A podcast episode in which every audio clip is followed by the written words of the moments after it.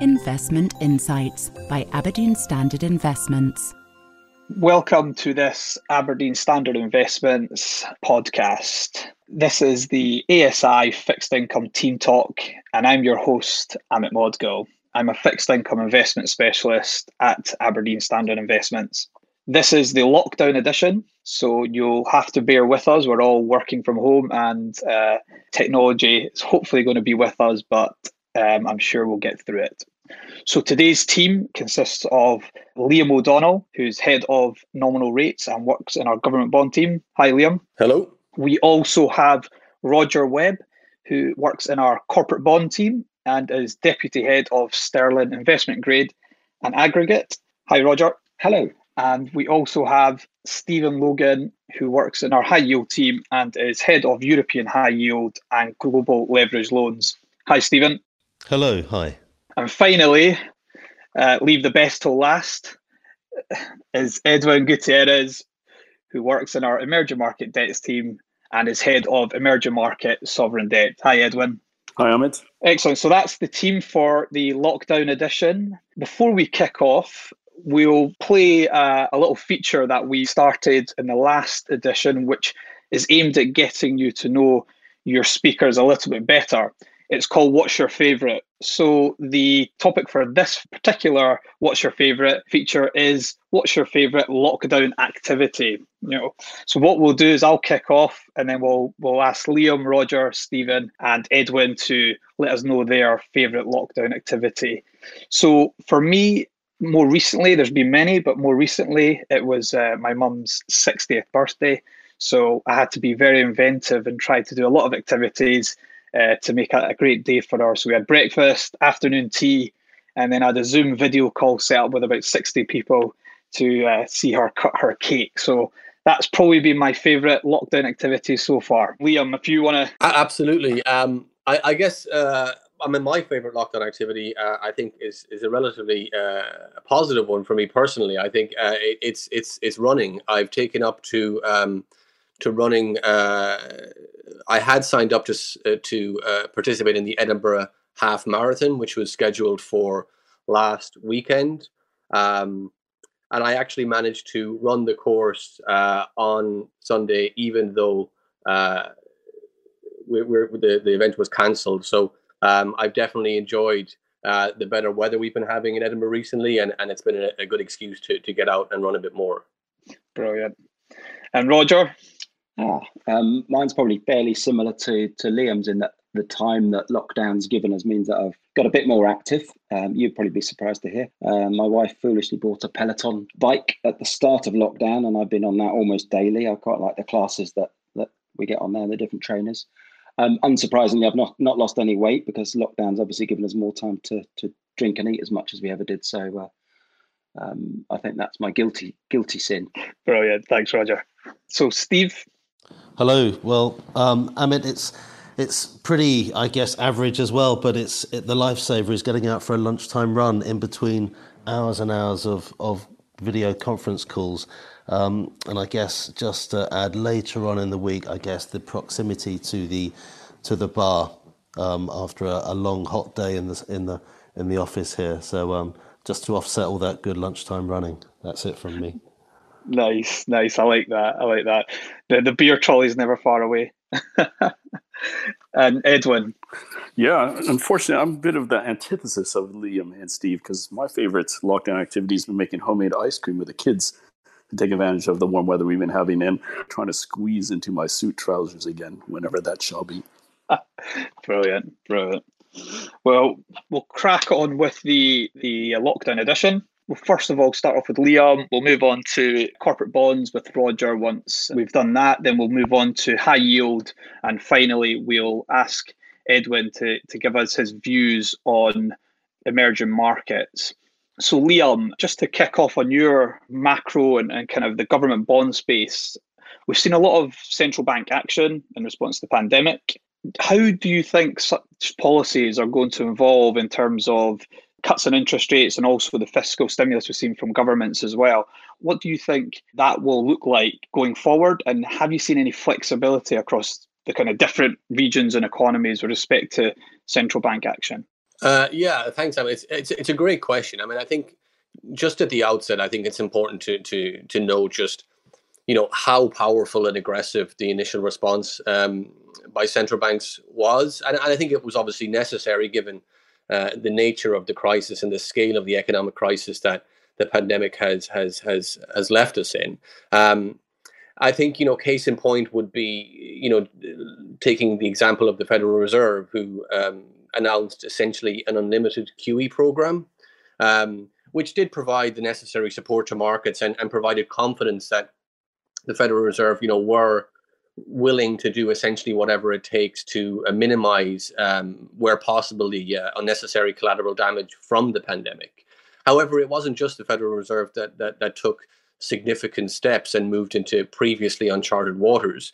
You know, we saw global central banks around the world, from from Australia, New Zealand, Canada, um, venturing into into new programs to stimulate markets, uh, like uh, asset purchase programs, um, in order to kind of to to to galvanize confidence. And and we saw, you know, both the UK and the eurozone as well, um, you know, relaunch.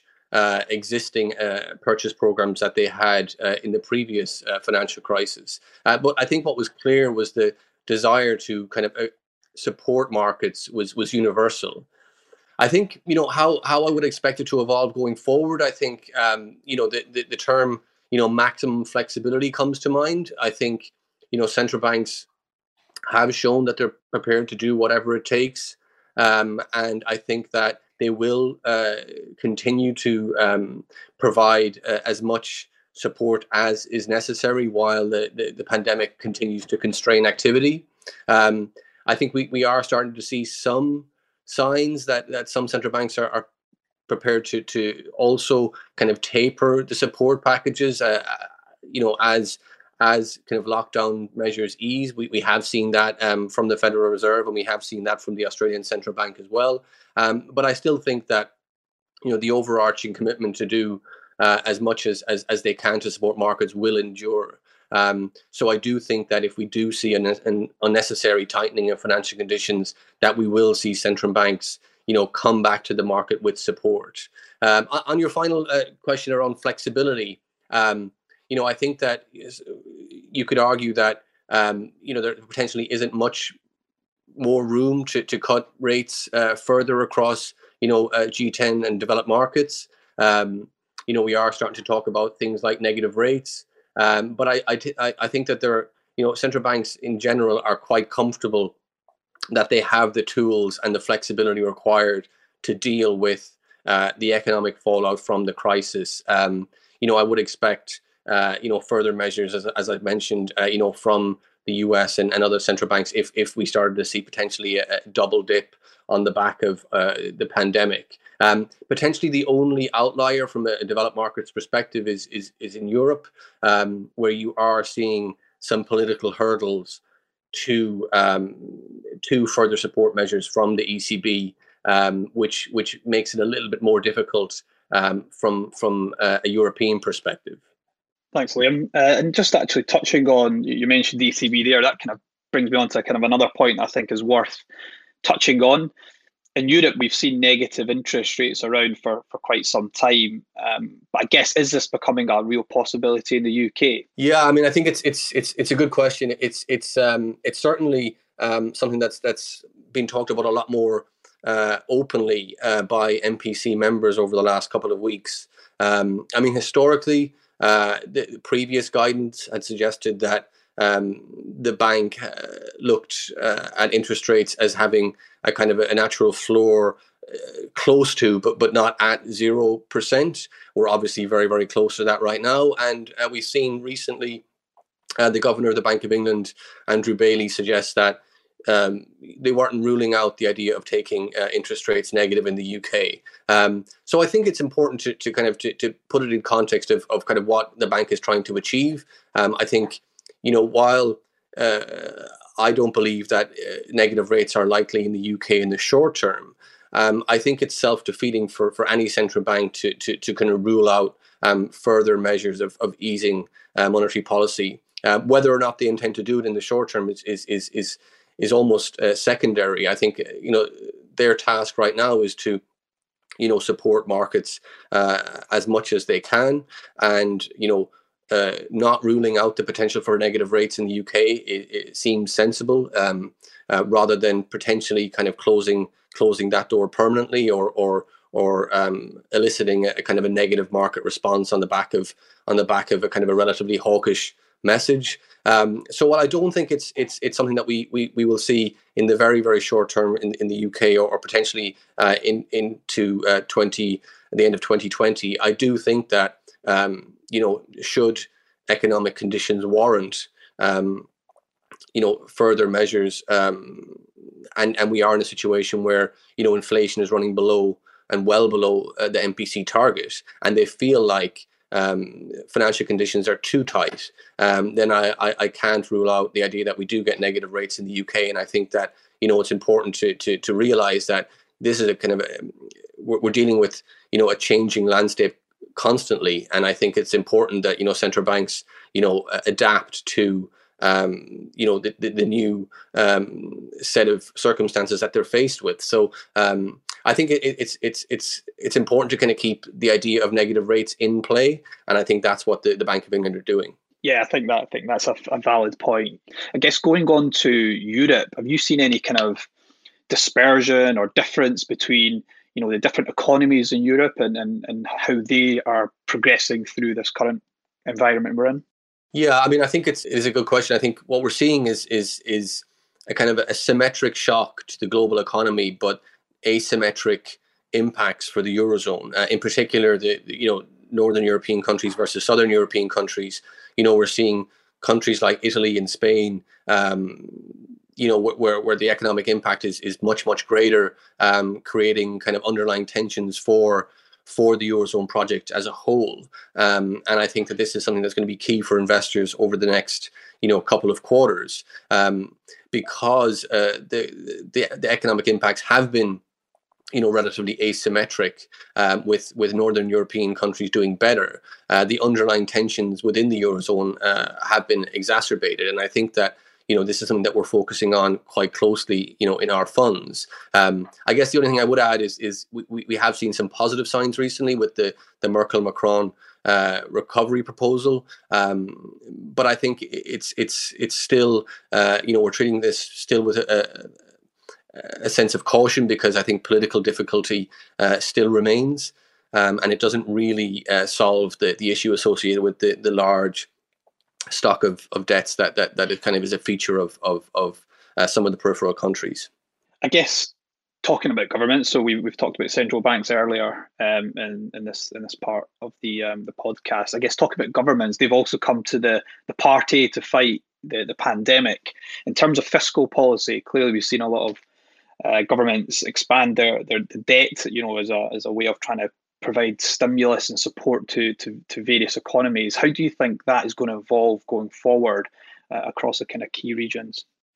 Yeah, I mean, I think the, the, the, fiscal response has, has been, you know, truly remarkable. I think uh, if, if we were to go back 12 months and, and, and uh, think about the sort of fiscal response we could see from governments, um, you know, we would have been very, very surprised at the scale and the size of, of, of the packages that we've seen announced uh, you know, by governments around the world. Previously, fisc- uh, hawkish governments in terms of fiscal spending have essentially crossed the Rubicon and, and, and opened up, um, you know, spending plans. You know, notably Germany.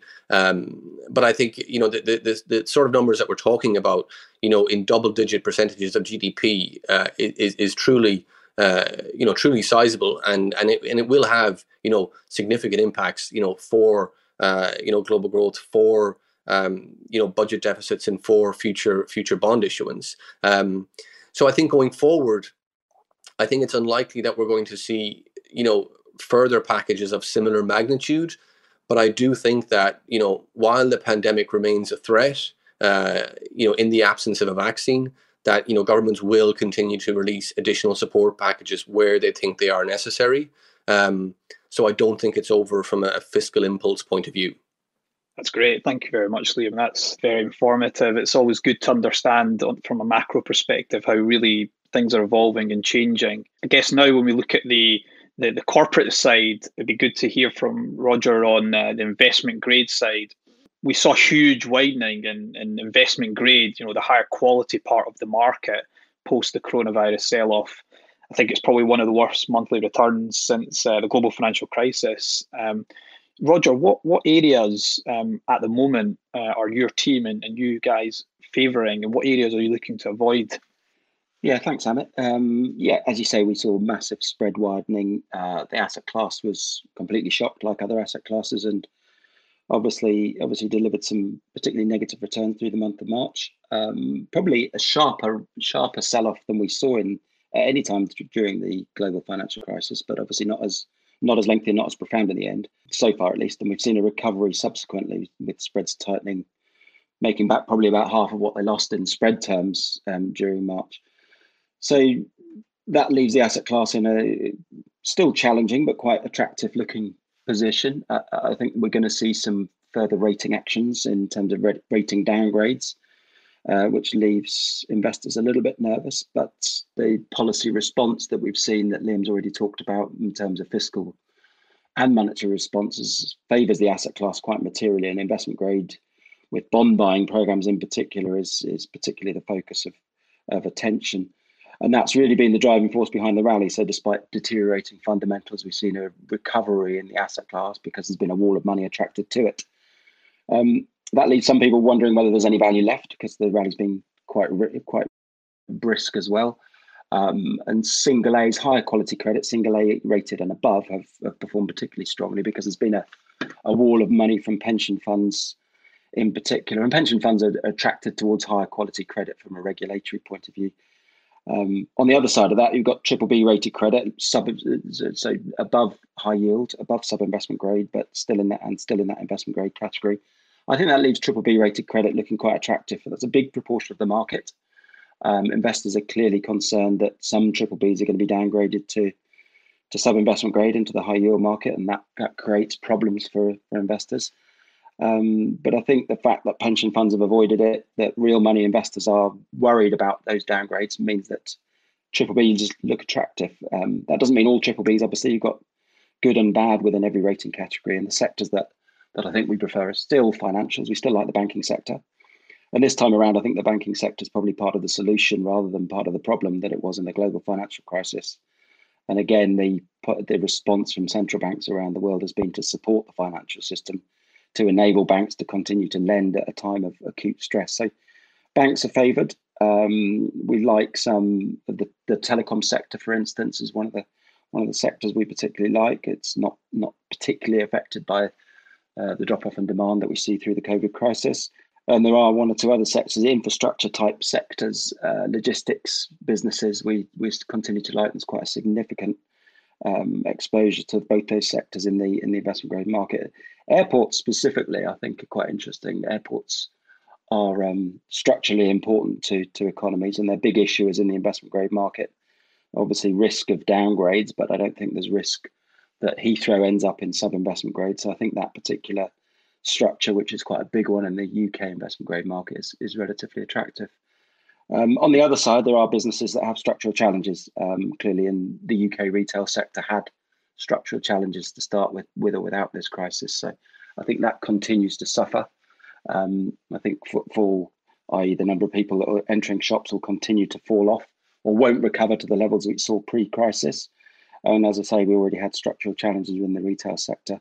And you can add to that one that didn't have structural challenges before, but perhaps does now is the real estate sector, which is obviously going to be impacted by by that retail sector where we're, we're likely to see companies falling over, and also with the office sector where we're likely to see a change in in use of offices going forward, whether people work from home more or or don't return in the same numbers as they have to offices means that I think over time rents will will fall in that sector and cause it some challenges. Thanks, Roger.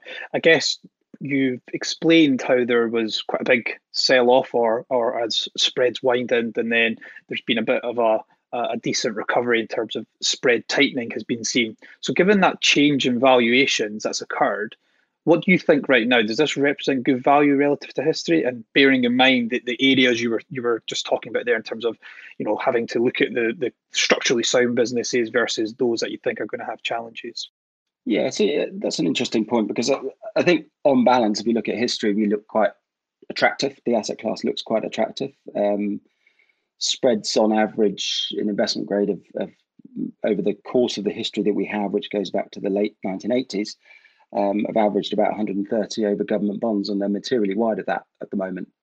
Um, so on on paper, they look attractive. That being said, I think some sectors and the higher quality sectors, from a relative value perspective, don't look that attractive anymore and are back to those long term averages, whereas those lower quality sectors and triple Bs in particular probably do look relatively attractive. But I think it's become, from our perspective, a stock pickers market and and a, and a sector pickers market much more. We're going to have to focus much more on sectors that will and are robust enough to survive, that have the balance sheets to survive, that have the business models to get them through, and, and adaptive adaptive business models, if you like, those that can change and adapt to an, a new environment are the ones that will continue to survive. So rather than just saying the asset class is cheap per se, I'd rather say there are some very cheap areas of the market um, that we're looking at at the moment.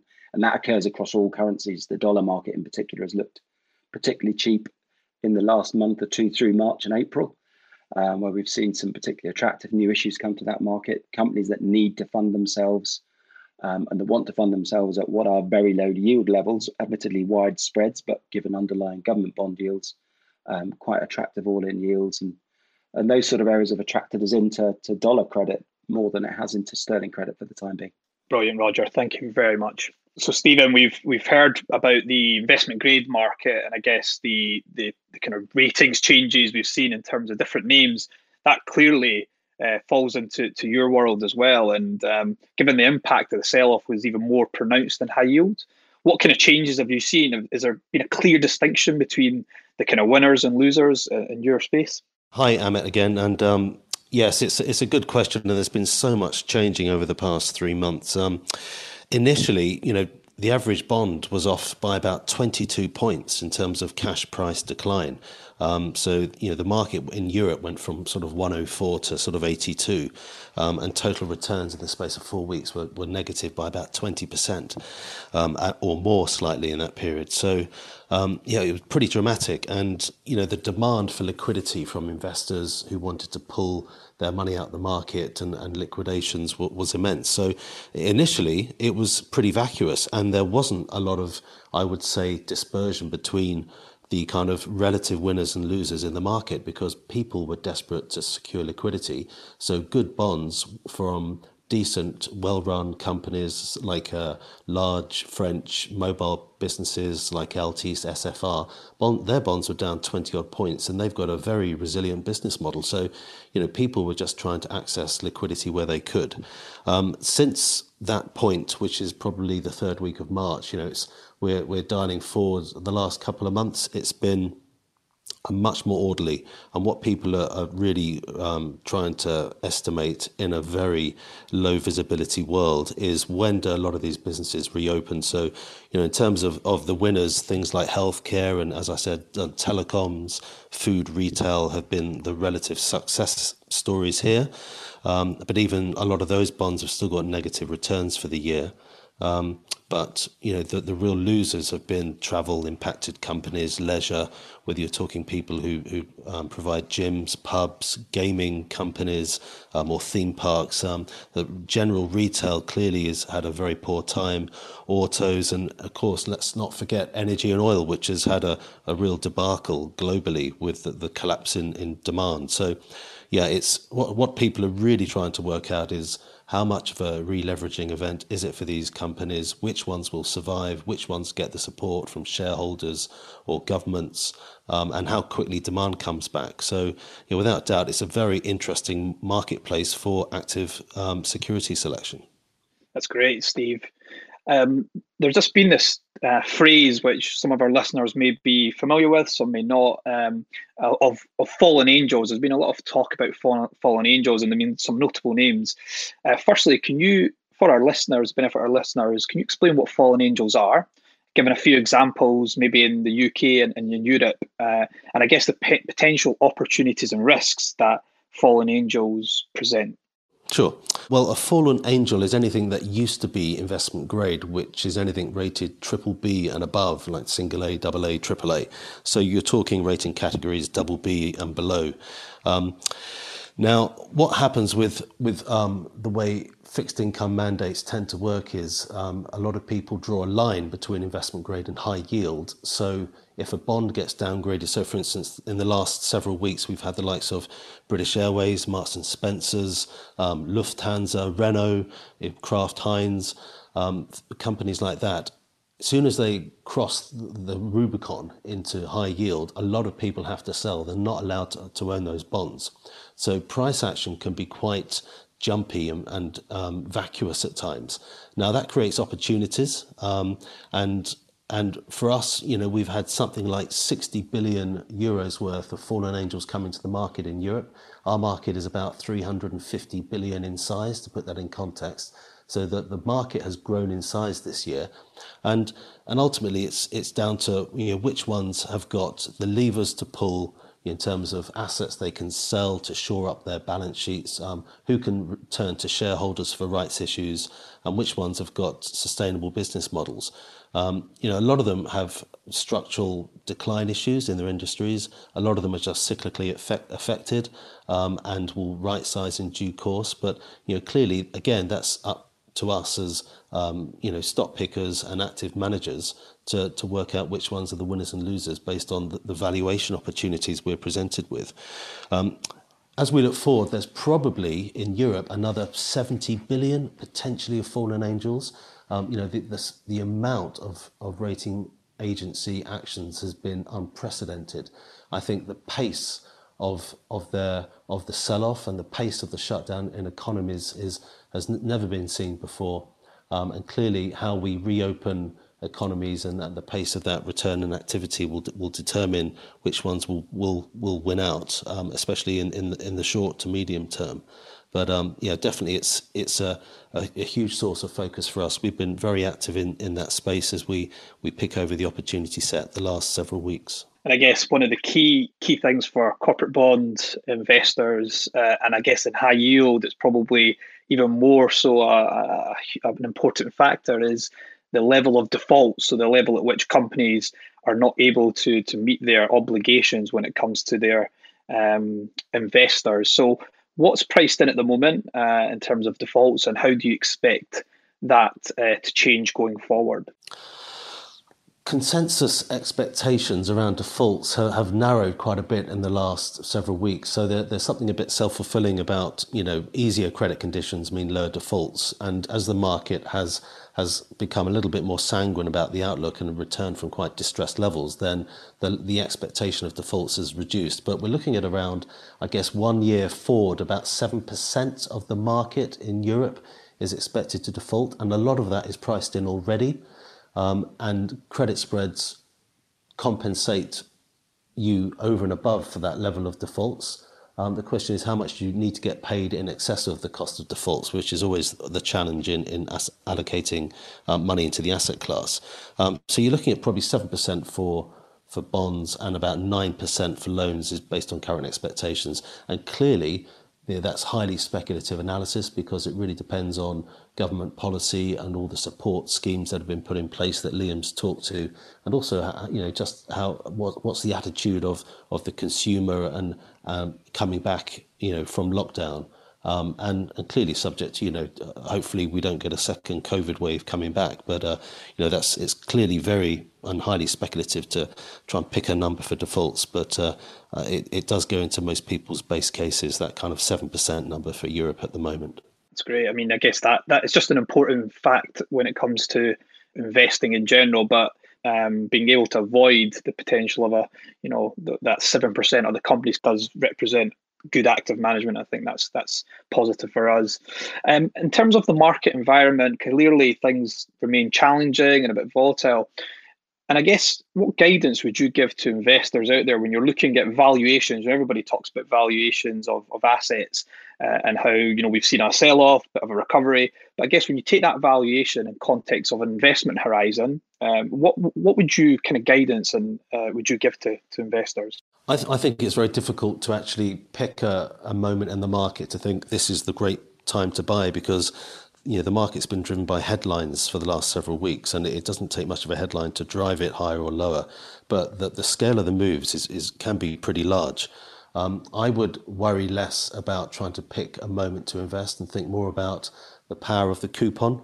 You know, the bulk of your returns in high yield come from carry and coupon, and clearly we've got a, I think, a healing market here that's going to also give you some price appreciation. Um, so I would think for the medium to long term investor, um, buying and holding and not fretting about short term moves is is I think that arguably the, the best way to invest given the market is so headline driven and, and, schizophrenic at the moment. So I think there's money to be made, but you just need to be patient because it, it can come in short bursts. Um, but um, don't try and be too clever in terms of, of picking your spot in terms of timing. Okay, so good, good things come to those who wait, buy and hold situation. so yeah, I think so. Brilliant. That's great. Thanks, Steve. And I guess save the best till last. Emerging market debt. So Edwin, um, the, the asset class is pretty vast in the fact that you know there's you know dollar denominated bonds, local currency bonds, corporate bonds, but you've also got a distinction between um, you know mainstream uh, emerging market debt uh, bonds and also frontier markets. You know that, and particularly frontier was becoming a, quite a popular area for investors uh, before the pandemic. Um, what's your view of mainstream emerging market debt versus frontier at the moment? Yeah, thanks, Amit. Uh, naturally, the asset class was hit across uh, the piece, and Frontiers, because it is the highest beta segment of the market, unsurprisingly, was hit the worst uh, during the March sell-off. Uh, this, of course, is in general is a region or a segment of the market, more accurately, that is particularly susceptible to falls in global demand and and also commodity shocks. Uh, you know, a lot of these countries are big commodity exporters, things like oil and copper. So, unsurprisingly, uh, this was the region that was hit the worst. But when we look at valuations, we find frontiers to be quite attractive compared to mainstream markets. And then we look at some of the details as well. You look at the pandemic, for instance. Thankfully, at least thus far, uh, frontier markets have been relatively spared compared to some of the mainstream uh, emerging markets when it comes to the, the, the pandemic itself. You see the negative headlines; they've been mostly when it comes to emerging markets in some of the bigger mainstream markets, places like Brazil, Russia, India, and Mexico we think that you know part of the reason for that lower uh, incidence of, of uh, COVID cases in frontier markets is general lower interconnectivity. You have fewer international flights to these countries. Uh, it's also when you look at frontier markets, generally speaking, we're referring to countries with a, a, far more youthful population. If you take Africa, for instance, as emblematic of that, it, really is the continent with the, the lowest uh, youthful uh, uh segment of the population. And as we've, we know, uh, the young have definitely been less susceptible uh, to the symptoms of the COVID crisis. Uh, we do also do know, though, that uh, low testing in general masks the true truth of caseloads in frontier markets and emerging markets in general, and, and clearly in frontier markets, uh, the absence of testing is going to be more acute than mainstream emerging markets, just because public healthcare infrastructure, which is woeful in general in emerging markets compared to developed markets, is also going to be the, the most lacking in frontier markets. But when we look at you know, those factors, we saw that frontier markets atypically lagged during the market rebound that we've now witnessed over the past two months. Part of this was a concern of wholesale defaults in frontier markets, uh, but we really don't think those are going to materialize. And so when you look at spreads versus mainstream markets, we got to about 400 basis points wide of mainstream markets and frontier markets. So that's a good, that's 4% yield more that we're, we're getting pick, uh, a pickup in frontier markets compared to mainstream markets. And it's similar to the story which uh, Steve mentioned just in high yields. Yes, there are going to be defaults in frontier markets, but we do think that the spreads that are on offer compensate you for that default risk. Uh, but you know, this is not to belittle some of the complications and the challenges. Uh, the policy response is definitely a lot more challenging from frontier markets. Uh, these are countries which have higher debt levels uh, than mainstream emerging markets, so they simply can't ramp up spending to counteract the the impact of the, of the COVID crisis. There's lower financial intermediation in these countries, which means the monetary transmission channel is much more limited. Uh, and QE, you can pretty much forget about.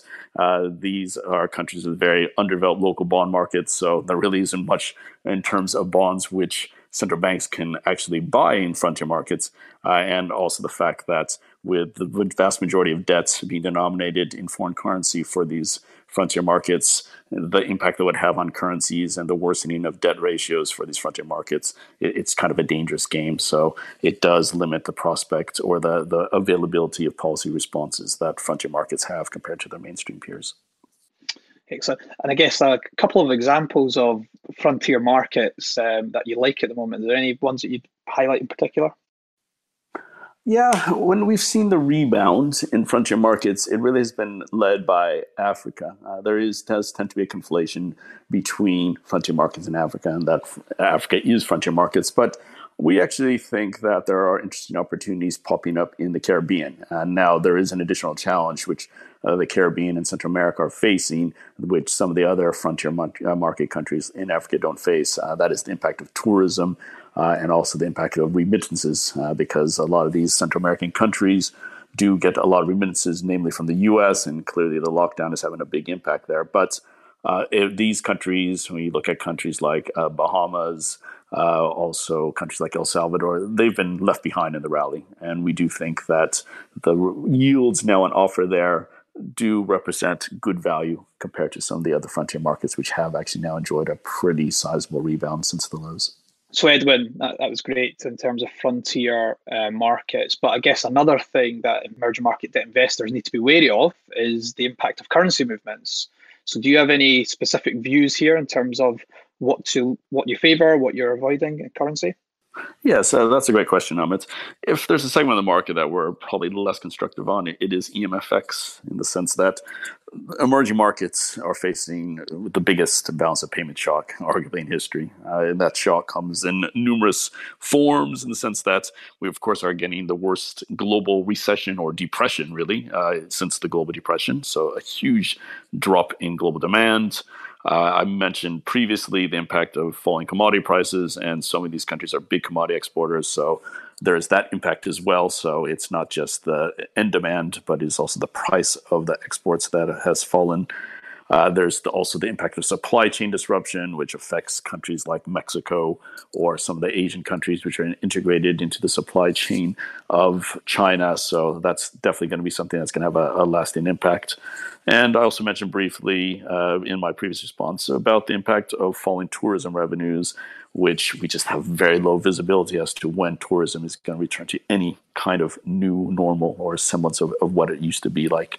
Uh, and then lastly, the impact of remittances as we have these lockdowns in developed market countries. And that at least is is easing and remittances should start to recover a bit later on this year. But this is a massive balance of payment shock, something that emerging markets really has not seen uh, in really in since the, the lifetime of this asset class.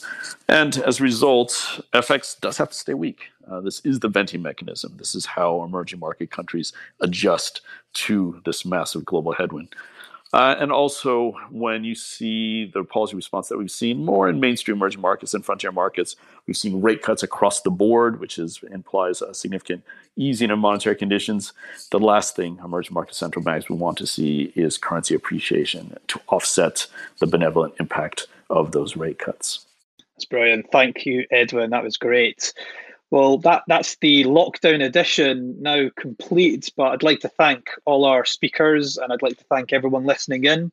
Uh, just a little bit of um, housekeeping in the sense that if you have any questions or any um, thoughts about our views or, or anything to do with Aberdeen Standard Investments, please get in touch with your your regular Aberdeen Standard Investments contact. But for now, I'd like to say thank you to everybody and we'll speak to you next time. Thank you. Thank you. Thank you. Thanks.